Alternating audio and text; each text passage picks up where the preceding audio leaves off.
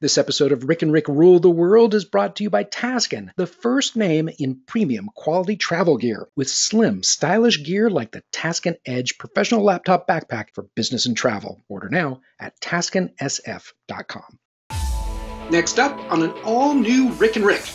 As the 2020s begin, we're counting down our favorites from the 2010s. That's right. We're here to attempt the impossible by naming our votes for Best TV Commercial as we celebrate the decade that was 2010 through 2019. Okay, so top TV commercial. My runner up would come from 2013, the Poo-Pourri Girls Don't Poop commercial, or maybe Old Spice, what your man could smell like. But my top one, and to think about this, and again, it's what I thought of today, I might feel differently tomorrow. It cracked me up and continues even today when I see new executions of it. This one does go back to 2010. It was the Super Bowl commercial for Snickers, Betty White as the octogenarian oh. football player. And and she's messing up left and right. And one of the people says, Mike, come on, Mike, What's your deal, man? You're playing like Betty White out there. And she says, That's not what your girlfriend said. And then someone gives her a Snickers bar. And then the voiceover says, You're not you when you're hungry. Snickers satisfies. And I still like those commercials. Right. But I just think that's a great campaign. And I think it's lasted pretty much a decade. It's it's evolving. But I would have to say, probably for TV commercials, that's probably my, at least today,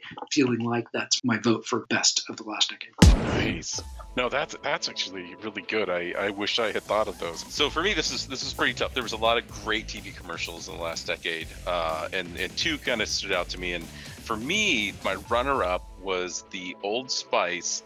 Uh, Your man can smell like this. Yeah and uh, you know they had they had a whole series of these TV commercials, but that first one that that we saw, you know, uh, is he riding on the back of a horse with diamonds? And yeah i mean just it was such a fun commercial and it really it really stuck with you. And uh, you know they spawned a whole social media campaign from it and, and all kinds of things so it had a, a ton of legs. But my number one is going to be heineken's the most interesting man in the world. Ah. and yeah, you know, this is this is a commercial that had incredible legs. They used this thing for seven, eight, nine years, and and in fact, they eventually killed the guy off, or I don't know, maybe they didn't kill him off, but sent him to the moon, and then came back with a with a new most interesting man in the world. It somehow he had de-aged or something, right. and so it it it was it's such a, a great commercial and was fun and something that you know kind of made its way into our into our, our culture. So that would be my number one.